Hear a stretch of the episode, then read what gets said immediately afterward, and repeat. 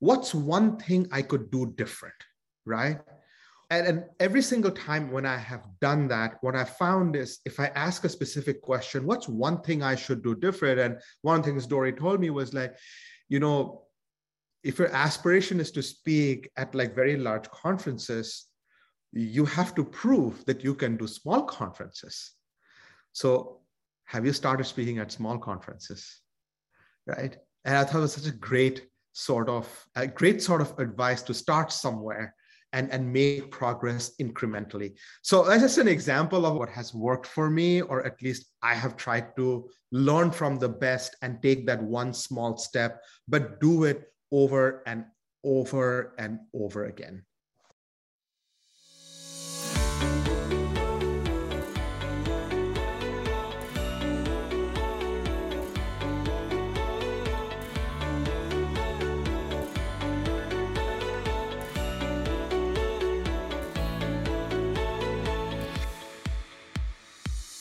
Doing out there, folks? This is your host with the most, Kenny Vaughn, and the dynamic trio is assembled once again. What is up, everybody? It is Sophia, and I play for Team Breakline. Hey, everybody, this is Bethany Coates. I just love being in the Breakline arena with Soap and Kenny. Is there anything better? No, it's really great. It's my favorite. Let's just hang out in here. So, to all of our listeners, to all of our break breaklines, we are so glad that you're joining us for another episode. As per usual, we got another baller, we got another thought mm-hmm. leader. We have a pioneer by the name of Dutta Satadip, and he is the Chief Customer Officer at Active Campaign. And so I know I took away a ton from this conversation. Uh, but Bethany, would you mind teeing us up for what the listeners may have in store?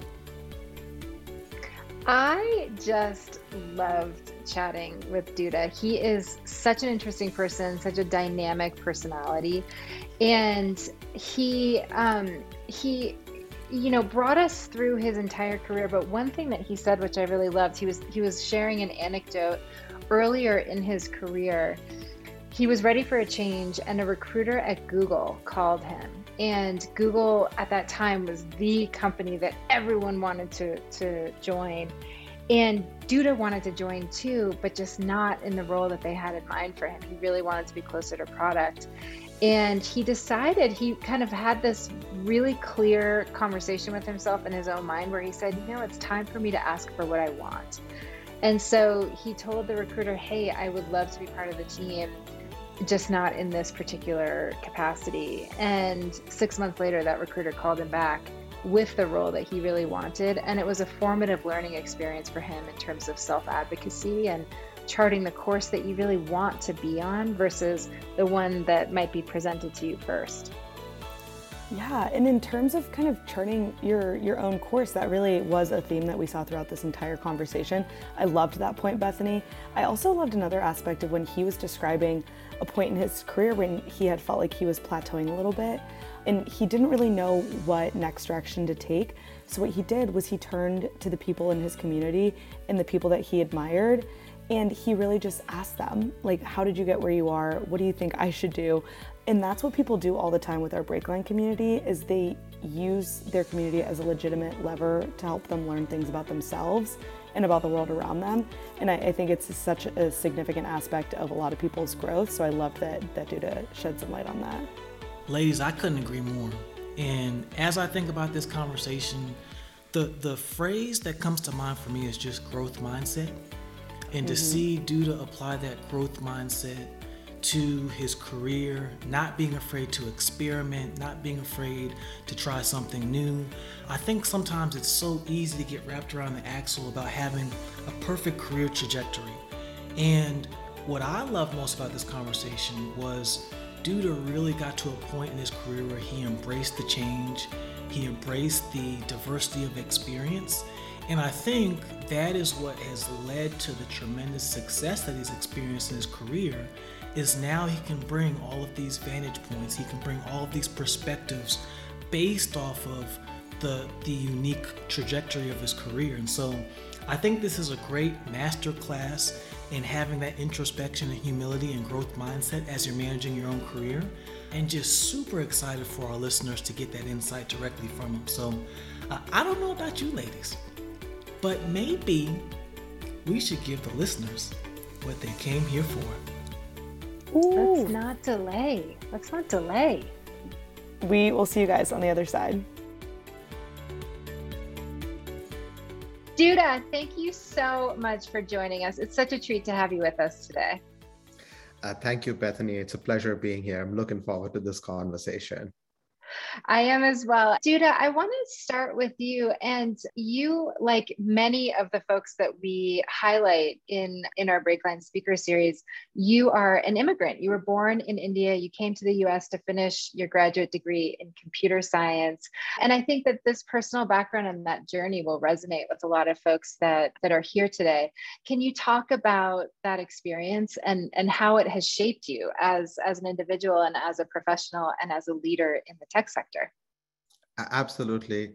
So, as you mentioned, I, I, I came here for my uh, graduate studies, and it was it was a different time, and there was this thing called the dot com boom going on, and we uh, uh, just as I was sort of exiting, the boom was no longer there. It was actually a bust. So I entered the workforce in a very interesting time, which was a lot of heady optimism about what the possibility of tech is. And then quickly, like the bubble burst, and it was like, oh my God, panic.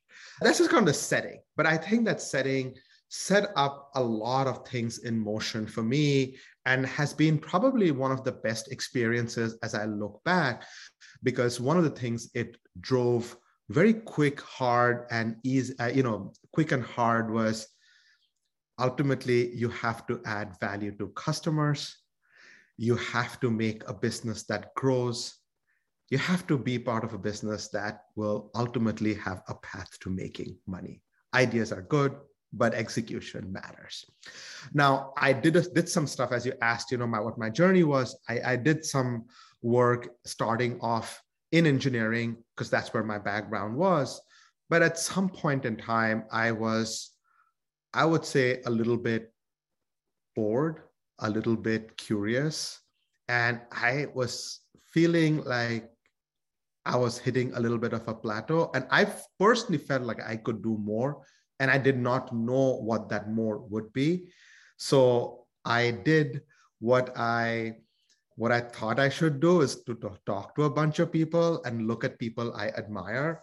And that took me on an interesting path of trying many new jobs, which was probably a very significant thing in terms of learning because I got to do product marketing, I got to do sales, I got to lead like an M&A integration at HP with uh, Mercury and then ultimately that then spun up into an opportunity at a startup and then ultimately into google and then pinterest and I, here i am. So i think that diversity has really helped me sort of move through my career Hey, Dutta, I want to talk about that moment when Google approached you. And this was many years ago at this point.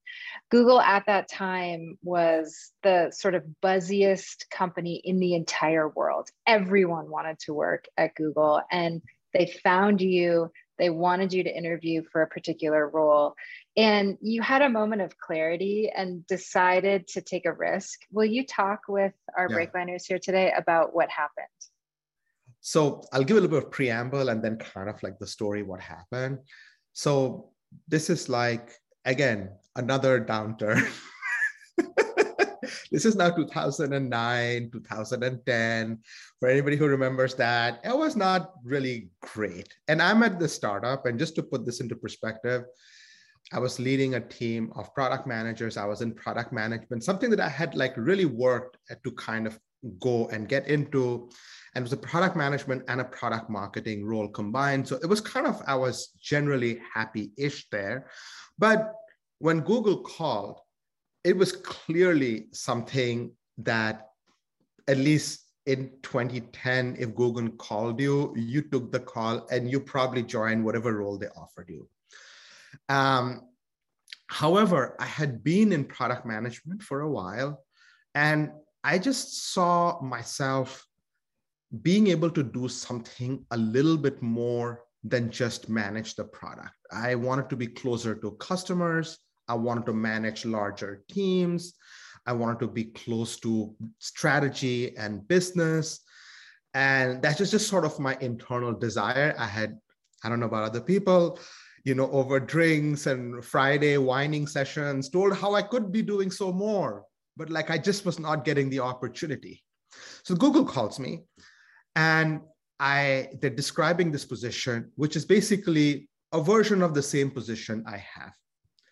And I don't know what happened at that day and what was at that moment, but I just said, you know, I am so flattered to get this call. However, I, I I've been thinking a lot about my career, and what would move me is something that has these attributes. And I spelled out those things, all the things I've thought a lot about. And, and when I look back, maybe it was, I probably didn't expect I was going to get the job. So I was like, why not just say like what you want? And then at least you did not get what you want versus going through the process and just not you know getting it right? So i said that. And then they're like okay that's good to know. We're, we're like always hiring etc etc and i thought that was be the end of it. Uh nope about three four weeks back the recruiter called back and said you know we have a role it's not in product but it's in actually business strategy and operations and it's really about all of this other stuff. And uh, yeah, I interviewed, and that's how I ended up there. Yeah, it was a long interview, but yeah, it all worked out, I guess. Thank you um, for telling that story, Dutta. I love your um, I love your clarity and, and your chutzpah in that moment. And you spent the next several years at Google, and you've described this as a really profound learning experience for you as a professional. And and one of the things that you have said to me in reflecting upon that time in your career, you said, "I'm a big believer in learning from people and asking for help."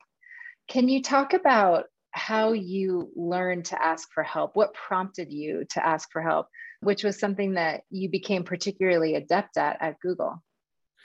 Yeah, I think I will say, I think my journey to asking for help started a long earlier uh, than Google.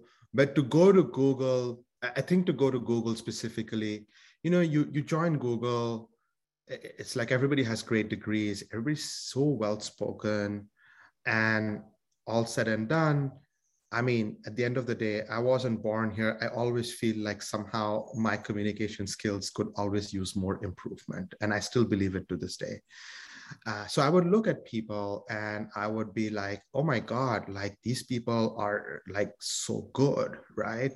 So a, a couple of things, some things I would say, I, will point out this particular moment uh, where I thought I was doing well. And I, I wanted to honestly ask for some feedback. And it's just like, hey, I want to go to the next level of my career. Uh, what should I be thinking of? And the person I asked to, she was the president of Americas, Margo, and she said, you know, Dutta, like, you're a great guy. I know you're a great guy. But nobody else apart from the people who work with know that you're a great guy. And what would you like, you know, you, you should think about certain things like maybe speaking outside, maybe sharing your knowledge so that other people know what you can offer. And ultimately, in today's world, it's not sufficient to do the work. You, people need to know what specific value you're going to add, especially if your aspirations are going to be to go to a C level, executive level role. And I thought it was so, so, so uh, uh, such a great advice, honestly speaking. And it led me to a path. I, I read this book by Dorie Clark called uh, Stand Out. I reached out to Dorie. And every single time I was like, I'm not really good at this. So let me find an expert who is amazing at this. And then let me just ask them, what's one thing I could do different? Right. Or and, and every single time when I have done that, what I found is if I ask a specific question, what's one thing I should do different? And one thing Dorie told me was like, you know, if your aspiration is to speak at like very large conferences, you have to prove that you can do small conferences. So have you started speaking at small conferences? Right. And I thought it was such a great sort of a great sort of advice to start somewhere and, and make progress incrementally. So that's just an example of what a sort of kind of, you know, generally sort of what has worked for me, or at least I have tried to learn from the best and take that one small step, but do it over and over and over again. Mm-hmm. Thank you so much, Dutta. And I even loved how you phrased the question because you phrased it in a way that would ensure that you get actionable feedback which I think is really important because in American culture, we kind of shy away from giving constructive feedback and then we deprive people of the chance to grow. Um, Dutta, so you stayed with Google for a number of years and then you had an opportunity to join Pinterest and Pinterest subsequently went public and you know it's a big fancy brand. At the time though, that decision to make the leap was not necessarily super clear. Can you talk to us about your thought process there and and how you decided that that was the right next step for you? Uh, that's a that's a great question, and again, I think that's a, a little bit of kind of going back in time, like 2016, 2017. You know, Pinterest is definitely not the hottest thing around.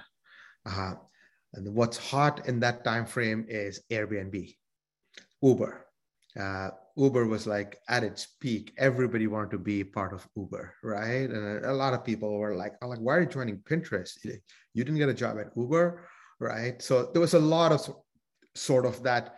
Um, there is a better brand out there, and you should have found a better one. And then I think this goes, you know, there's a lot of compare and despair that goes on in our day-to-day lives. Like compare with something else, and then feel bad you didn't get it, or you should have done it but in my particular case, I I made the decision because of certain things. One, I had that conversation with Margo, but after that, it really led me on a path to what really excites me and where can I add the biggest value?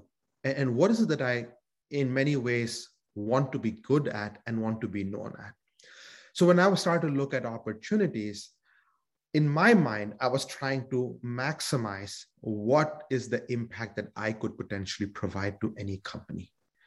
And there's always a very sort of um, a tough process. There's no like right or wrong answer. But because I had some level of barometer of what I wanted, I started to kind of naturally optimize for those things. I would ask more questions to help them figure out is customer experience important to them? Why is customer experience important to them? What will, what do different people as they were interviewing me would see the opportunity that they would want someone in this position to solve? And where those things that I would be able to add distinctive value in. So hopefully that gives a little bit of color into like my decision and journey and how I ended up there. Yeah. Mm-hmm. And Dutta, one of the one of the sort of key success factors that you described in your journey being sort of the new person at the table and sort of having to establish yourself, establish your reputation, you talked about about kind of leaning on tactics that make you feel confident and that start a positive flywheel going. Will you will you help explain what you meant by that? And the reason i'm asking is because a lot of the break who are here today will soon start their new roles. And you kind of have this grace period where you can you can make sure that you've got the wind at your back. And so i'd love your thoughts here as well yeah, one of the things, you know, I'll I'll I'll go back a little bit in time and kind of specifically talk about like so this happened at Google, right? Like I I, I joined. It's a very competitive place, uh, very smart people, and uh, you have a grace period like you said everybody has a little bit of a grace period but then i and i quickly started to observe uh, the people who seem to have credibility a lot of credibility what do they do right why do they have credibility and i started to observe a few folks who were really off the charts like you could see when they spoke in meetings like people listened really listened and they took notes. And uh, uh one of the folks is like Jim Lecinski. I've, I've, he's been a mentor for me. I've, I've, observed him, and some of the things he did, which I thought have I've kind of built into my repertoire, is really understanding the business and really understanding key facts and figures about the business. One of the things he he always does amazingly, which I have tried to, I can only say copy at best, um, but what is it called, right? Like the copying is the best form of flattery or play, like whatever that saying is, right? Uh, but he he is always very good at every after every meeting remembering key facts and what he does, which I actually asked him again, the spirit of asking him, like, how do you do this? He will summarize his things into a notepad or in a card and in, in this pre-COVID times, we had these things called whiteboards. He would actually write things over there. And he showed me, listen, I write these things over here. Helps me remember what things are important, what metrics are important, what things are important. And then when I see something else, I'm able to ask a question in this broader context. So I'm able to look at something assess it not just in the context of that presentation or the discussion, but in this broader context of key different things that's going on in the business. And when I connect those both of the dots, that's why maybe it's a it's a tactic that's used. And I thought it was a great tactic, and I've tried to do it over and over again because it helps me get a better understanding of the whys behind the business and it then gives me a better understanding to ask the right questions, to seek better understanding, to make better decisions moving forward. Hope that gives a little bit of kind of color into sort of like, but once then, once you establish that credibility and that understanding, naturally people will gravitate towards this person to seek more answers. And that then sort of builds in that flywheel, if I can put it that way, of you know one insight leads to the second insight to the third insight and in you know a short period of time right you you understand the business in a much more deeper way but that's because you're keeping track of what's mm-hmm. going on up along the way mm-hmm. Mm-hmm. you can really stand out as a much more sophisticated thinker and business person if you have that a, con- a grasp of the broader business and Dutta you know, when you started your career, you started out as a very technical um, person and you pivoted into a customer facing role. And I'm really interested in that transition as well because we sometimes get into a mindset of I'm this and therefore I can't be that. You know, I'm a technical person, therefore I can't be a customer person, or I'm a customer person, therefore I can't be a technical person you're an example of someone who has flowed pretty seamlessly um, across many different parts of the business. Will you talk about what drew you to the customer side? Why did you want to be customer facing? What was it about that part of the business that was um, enticing to you? And, and how you convinced yourself that you could also add value there? Yeah, I, so first of all, I I, it is probably a little bit my own personality. I, I tend to get bored by doing the same things over and over again. And um, I think, uh, um, yeah, I have,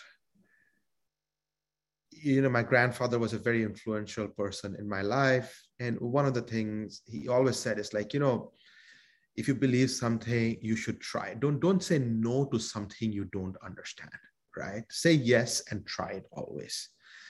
And I thought, in a very weird way, it has affected my career in a most positive way because the combination of sort of getting like not being happy. If i'm not happy then i need to try something else kind of it's kind of like the motion i've gone through over and over again.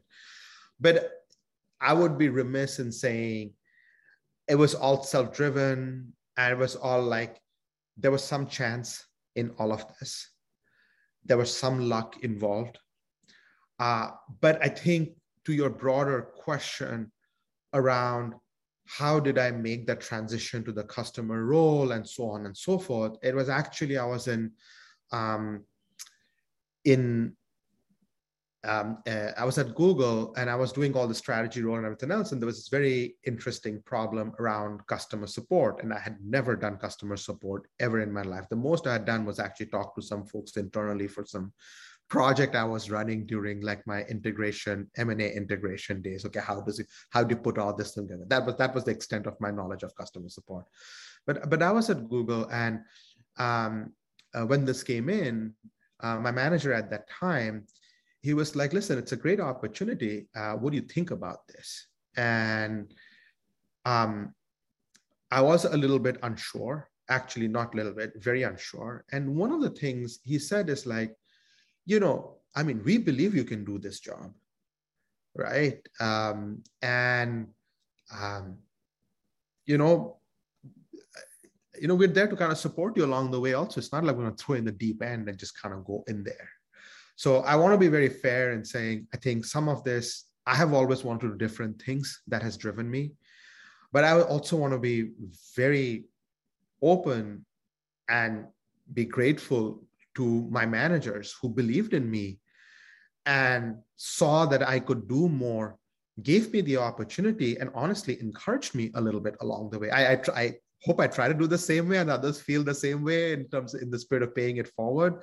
But I would definitely say I had some support, not like skill-based support, but like moral support to take those jumps in some of these cases. Some of them I did on my own because I was like, you know, this sounds interesting and I should do it.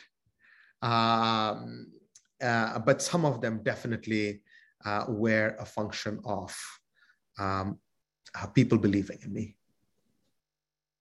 I love that, Dutta. And I was saying in the chat that I was so grateful that you were actually talking through how it happened because humble people like you often will say, I just got lucky. And in fact, it's really hard work and other people coming to the table and you having the courage to take the leap. So I was really glad that you told that story. Um, Dutta, I want to bring us up to present day. You're the chief customer officer at Active Campaign. Active Campaign recently raised a quarter of a billion dollars with a B. And you all are on this incredible ride right now. Will you talk to us about Active Campaign? What is the problem that you all are solving? How are you doing it? Um, what are you really loving about your work today? That's just a great question. I'm I'm absolutely super excited about Active Campaign. First and foremost, right? Um, small businesses are effectively the lifeline of any economy anywhere in the world. In fact, more people are employed as small and medium business owners. And that could be anybody who's trying out a new side hustle, to somebody who is providing for their family because they have a gardening business, all the way to you know the little startup that's making it big right? So small and medium business encompasses so many different. And as businesses one of the first and the foremost things businesses can do is to build relationships with their customers. Because you need customers and they're going to pay you for your services but the problem that most smb owners run into is they're effectively extremely time poor. To run a business, you have to do so many things. And sometimes building this relationship on a one on one basis becomes really, really tough. And what Active Campaign does effectively is to help small businesses automate all of these customer touch points and deliver great experiences. It could be as simple as something like you start your new Shopify store and people put stuff in the shopping cart and forget, an active campaign can help you automate that whole process. To if you are somebody who is has a B2C product and you're a restaurant owner and you switch to online delivery, but you need some reviews on Yelp, right? So you need to send people surveys, get some feedback, and encourage them to kind of submit like a good feedback on Yelp, right? And of course, you can do one-on-one, and but with Active Campaign, you can write in automations to identify those business rules in a very simple way and scale up that process. So our goal as a company is to really empower every small and medium business owner to really grow their company by leveraging how they amplify their customer experiences using customer experience automation. Thank you so much, Dutta. Will you talk to us about the process that you all went through to raise this last round of capital? What was that like? How were you received by the investment community? What were they excited about? Why did they decide to invest at this point in the life cycle of the company? So, a few things. First of all, the company has been on a great growth trajectory, way high in the double digits, over 60%. And we have over 150,000 customers globally with customers in 170 countries. Uh, this is like more than like where I think the we are in, we do business in more companies than McDonald's does business in at this point in time. Uh, so it's a truly diverse global business. And if you look from any investment perspective, everybody wants to be part of a global ecosystem, a company that has not just has kind of legs in the US, but legs globally because so much of the work, so much of the SMB business that we're going to ultimately see is going to come from a global perspective. So I think for VCs, investors, a growth journey, a growth journey that is diversified internationally, and obviously an extremely strong product market fit uh, all sort of contribute to helping them feel like this is a place that's going to grow and as a result be one a part of that um, uh, be a part of that trajectory mm-hmm. and dude one of my mentors is a, a man named andy rachleff who co-founded benchmark capital and he always says you know when you think about how successful a company can be, the first thing that you think about is the size of the market that they're addressing. The second thing is, do they have product market fit? How did you all at Active Campaign know that you had reached product market fit? What, what made that apparent to you? You know, when I was looking at the company and I was asking around questions, one of the questions I always sort of try to understand in, in, in, in this process, that is hopefully something for everybody to think about business, right? how much of this is organic acquisition, self-service acquisition versus paid or direct acquisition. Uh, you can jack up growth by throwing dollars like there's no tomorrow on Google ads, Facebook ads. It's just going to destroy your CAC like crazy, right? Like it's going to be like all over the you're going to get good great growth numbers but that growth is going to be extremely unsustainable in the long term because you're just going to have to pay to acquire, and that ratio is going to go out of whack. One of the things that told me was that ratio between self service, organic versus paid, right? Paid as in direct acquisition efforts. And that is definitely something that gave me a good sense like, okay, if people are able to come in from a forum and so on and so forth. The other places I look to sort of establish is what I look at social proof. What were people looking and talking about the company in public forum, whether it is sites like G2, uh, which provide like you know business review software, uh, business reviews for software products and many other services. And also, I actually subscribe to a bunch of um, uh, Facebook groups, uh, LinkedIn groups, and just kind of see like what people are talking about. Um, and that gave me a good sense of okay, people really are trying to understand and unpack the product. And that then sort of gave me the second layer of dimension. Okay, numbers aside, there is a community of people and that's what sort of helped me establish that product fit product market fit when you have product market fit there is no magical formula but you look at some of these individual components and you start to big, build a picture that is relatively comprehensive that okay there's a ratio with numbers there's what these people are talking about so it's a little bit of qualitative a little bit of quantitative to kind of make that assessment Thank you, Dutta. And you you have a, a, huge amount of depth now in customer success and obviously customer experience. And one of our previous speakers said that he expects most CEOs going forward to have experience with customer success. Why why is that? Why has that become such a crucial component as we think about career pathways and the types of experiences that we may want to have access to as we continue building, why should we be considering customer success as part of that journey along the way? I think there's been a few broader macro trends that have really sort of changed the dimension of why customer experience is so important. I think first and foremost, from a business model perspective, there are way more subscription based businesses now than there were 10 years back, right? Everything from a meal delivery service, which is like the on one end of the one end of the spectrum, all the way to software as a service, business as a service, everything is almost available as a service these days, right? You use it and then you keep it for a certain amount of time and hopefully if it's really good you stitch like you know you you you you continue using it if not you switch to something else right and customers, whether it's corporations or whether it is individuals, want more flexibility. And so that's sort of like one factor, right?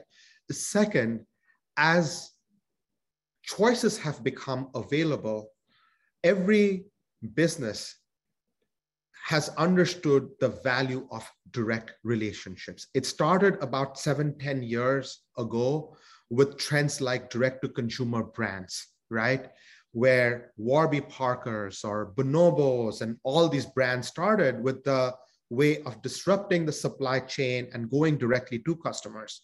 And what has been interesting is each and every one of these companies have become extremely successful because they have been able to engage with their customers and truly action on that customer insight. So, as a trend, you need to retain more customers if you're in a subscription like business model in some form, right?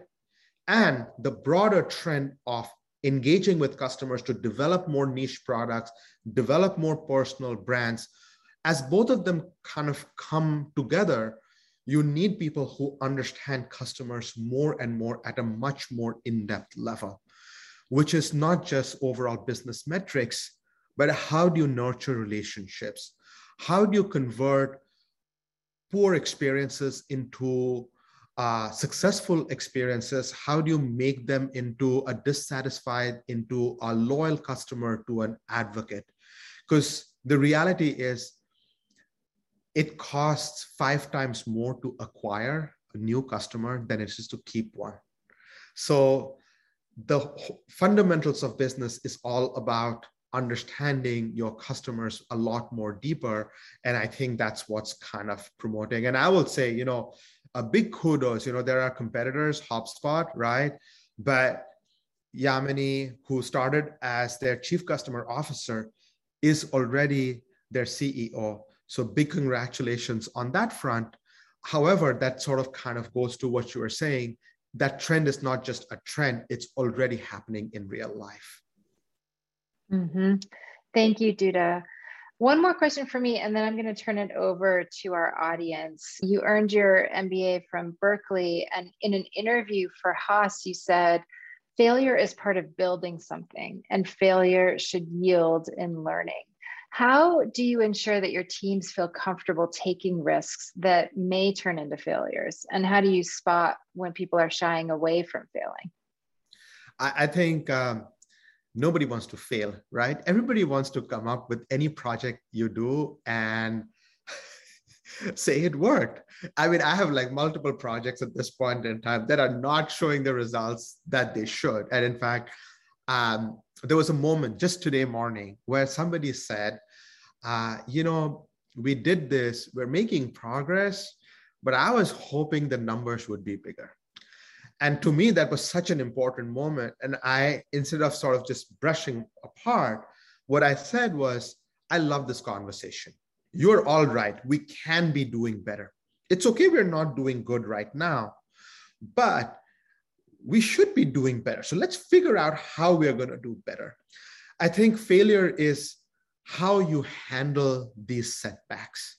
Of course, would I not want after a month, month and a half of doing something, the numbers to be a lot better than where we are? Absolutely.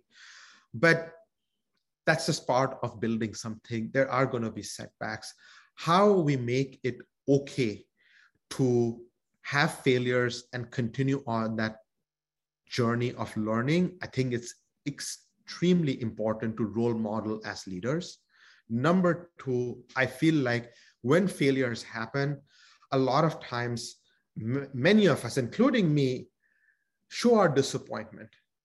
But one of the things I have tried to do very consciously is to make it clear I'm not disappointed at the people. I'm just disappointed at the outcome because I was really hoping that we were all winning together. And that's okay, we are not, but let's work together. And I think sometimes when we express disappointment as leaders, it's not necessarily against the people, but they don't know that. So, how do we as leaders explicitly say, not happy about the results, nothing to do with the team? I know we can do better. Let's talk about what we can do better. Making those circumstances be much more okay to be able to talk about that openly and creating that level of psychological safety, I do think is the job of leadership. And that is something hopefully that promotes that uh, promotes that cycle. Um, and psychological safety as an element of high performing teams is a concept that Google actually created and popularized. And Dutta, um, I want to turn it over to some questions coming in the chat. And there's one from Diane, and she's saying, Thank you so much for spending time with us. She says, It's comforting to hear how pervasive imposter syndrome is. How did you shush your inner critic when you felt like you weren't enough for the roles that you were going into? I, I will say, uh, I always feel like, oh shit, did I do the wrong thing? I think even today, I make decisions and I'm not always sure. Uh, one thing I have learned very early on is to be extremely open about what is not working.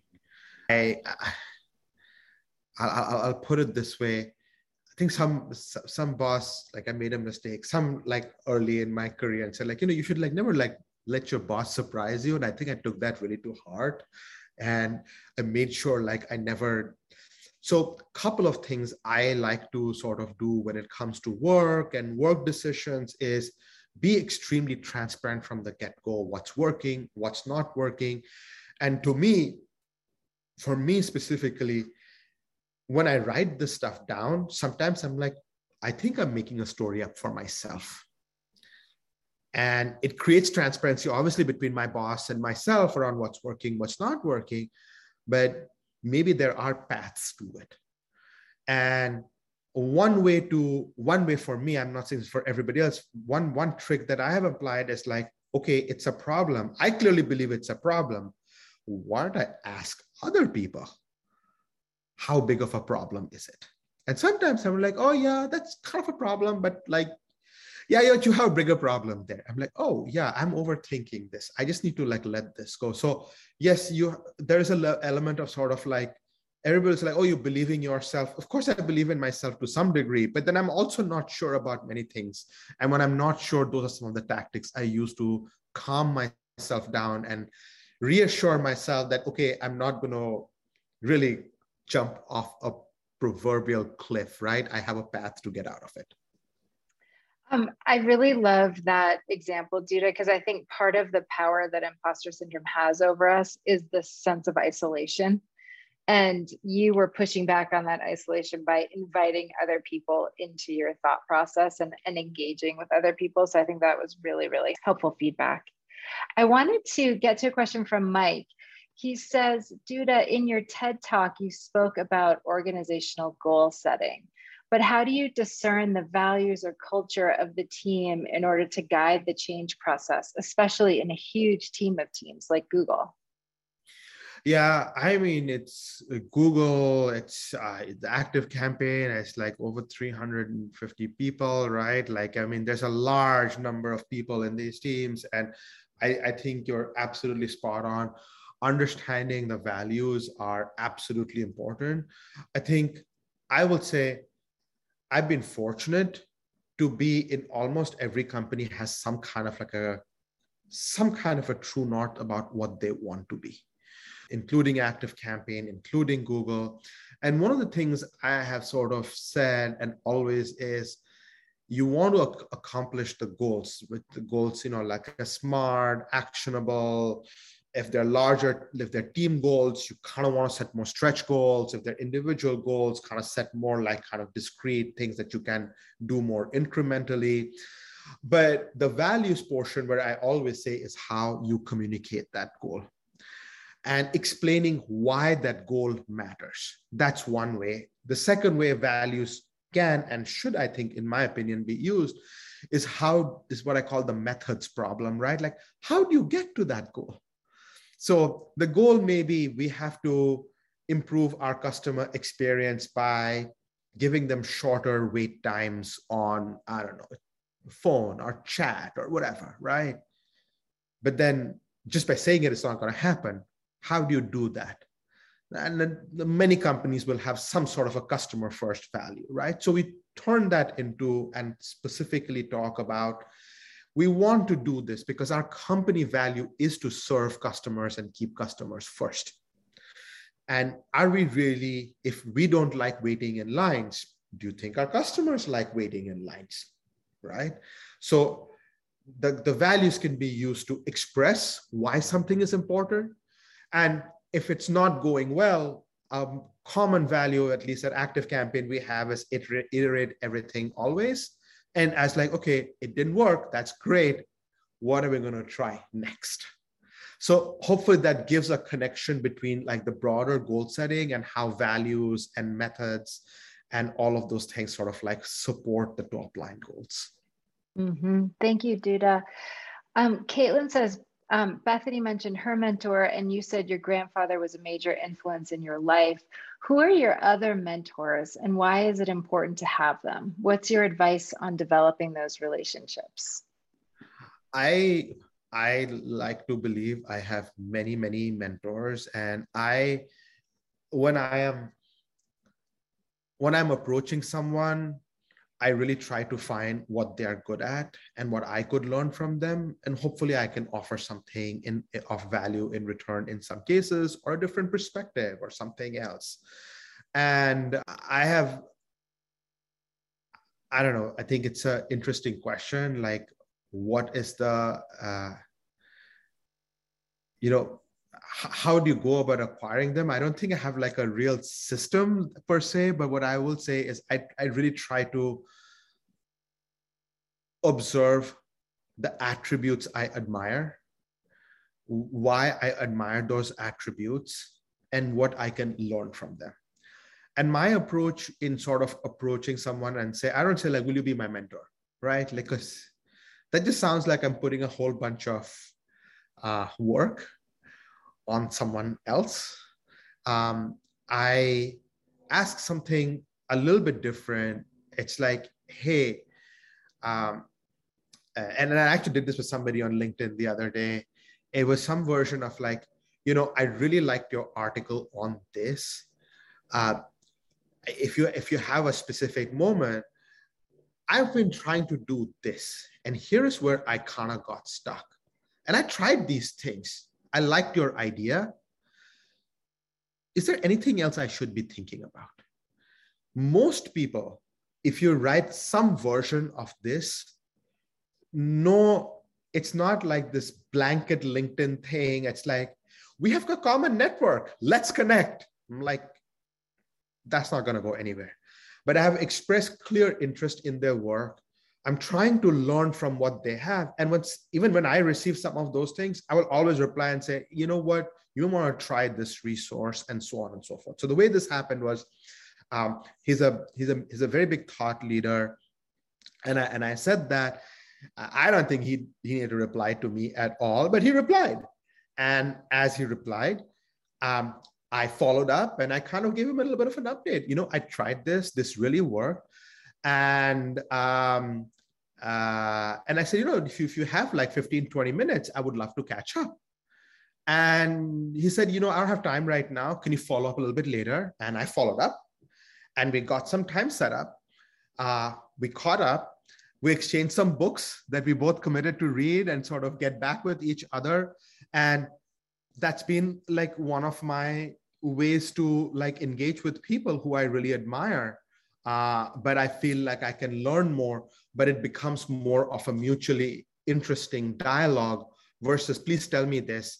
And of course, like a big no no, because I get this. Oh, I would like you to be a mentor, and here's a job opening. That, that, that, is, that is not a mentorship relationship. You just want me to like refer to your job. It, like you should apply to the job. so that's probably not the way to go if you're looking for mentors and so on and so forth. Yes, Dutta, and thank you for reinforcing that it's a two-way street and it really is about a relationship rather than just extracting value from from someone. Yeah. Dutta, Kenny has a question. He says, um, "You've you've been so successful across a wide array of companies. What is the best piece of professional advice you've ever received?" I I I've I've received. First of all, I will say this. I mean, I think on paper everything looks amazing. It's actually uh, not as amazing when you live that life. I think there are more failures than the resume bullet point captures as success. Uh, and a lot of them might i say. Uh, uh, th- that being said i think some of the most important lessons that i have sort of um, learned along the way advice or role model and learn from one is really know your stuff. And if something needs to get done, do it. Don't wait for someone else to do it. And that doesn't mean like you just go like do things willy-nilly, but be somebody who solves problem versus the intellectual who points out problems and gives frameworks for problems on how they would solve, but actually not solve them, right? The second thing, which I saw something very early at my career at HP, actually, I had this, uh, you know, you know, mid-level manager. I was like, you know, or like, you know, zero plus one years of experience, right? Zero in college, like some whatever I did, plus one year of experience. That like so like he's like obviously the 10-year guy. And I was in software, et cetera, et cetera. And something was not working. And he basically just came said, like, you know what? Why don't we debug this thing together? And he just sat with me and went line by line. I was writing software and code and what, what I left with that experience was he could have found somebody else. There are many other people in his team, right? I was like about three levels below him, right? But what was so impressive and brought so much of credibility for me was he knew his job to some degree. And even if he did not know the code, it was not below his pay grade to sit and do that job with me and i think that's one of the things i always say is sometimes folks go like oh yeah it's not my thing. Well i have an mba so like i shouldn't do that. I shouldn't have to run a spreadsheet because i went to haas right? Like no if you need to run a spreadsheet you need to run a spreadsheet if that's what gets done. So hopefully that helps a little bit in sort of advice plus some role modeling that has had profound interest uh, impact on my in my career Thank you, Dutta. Last question from us, this one from Casey, and she's saying, you know, startups are known for being crazy and high stress and really dynamic and intensive. how do you maintain balance in your life? What what do you do that that gives you energy and joy outside of work? Yeah, I I um I, I that's it's fair to say startups are crazy, but the tech industry in general uh, craziness is almost celebrated. Like if, if, it's not very crazy, you must be doing something wrong. so over the years, I will say there was a time when I was extremely stressed out about things not like what's going to happen. I mean, I had put on a lot of weight. That was basically because I love desserts and I love, I really do love desserts. It's like my Achilles heel. Um, and uh, I, I talk to like I, I really do like when I can't figure something out, I actually talk to people. And one of the some of the very valuable pieces of advice I got was you need to control your own calendar. You can't let the world control your time because everybody has 24 hours in a day.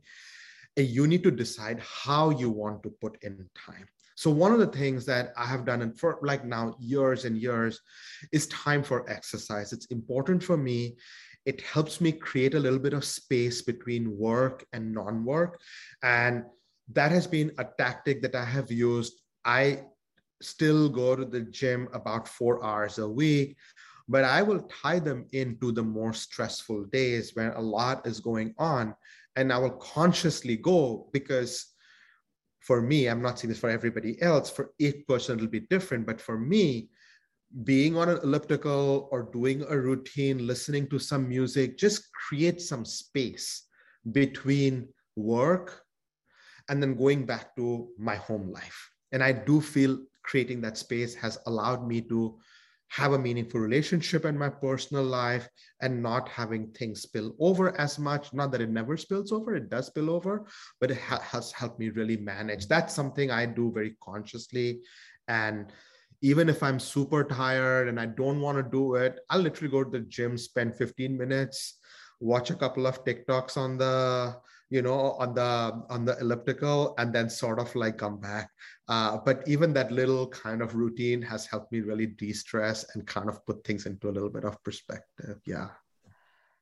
I love that, Dutta. That was a great anecdote. Thank you so much for spending the last hour with us. What a treat to have you. Um, and, and such a pleasure to um, highlight you and Active Campaign for the Breakline community. Please, y'all, join me in thanking Dutta for his time. Really appreciate it, Dutta. Thank you so much. Uh, thank you, Beth. Uh, thank you, Bethany. This is wonderful. Thank you so much for joining us for another episode in the Breakline Arena. We hope that you're walking away feeling a little inspired, a little bit moved, and feeling as if you learned something. Tell you what, if you enjoy what you heard today, we only need you to do one of three things hit that like button, hit that subscribe, and if it really touched your spirit, go on review and rate this episode. It would mean a lot to us. It helps us get the word out there. It helps us continue to share this great content. Mm. And most importantly, we just love to hear what you what you'd have to say about some of the content that we're putting out there. So please join us again here in the Breakline Arena. Once again, my name is Kenny Vaughn, and I am signing out from the Breakline HQ with my partner in crime, Sophia Bodwin. We will see you next week.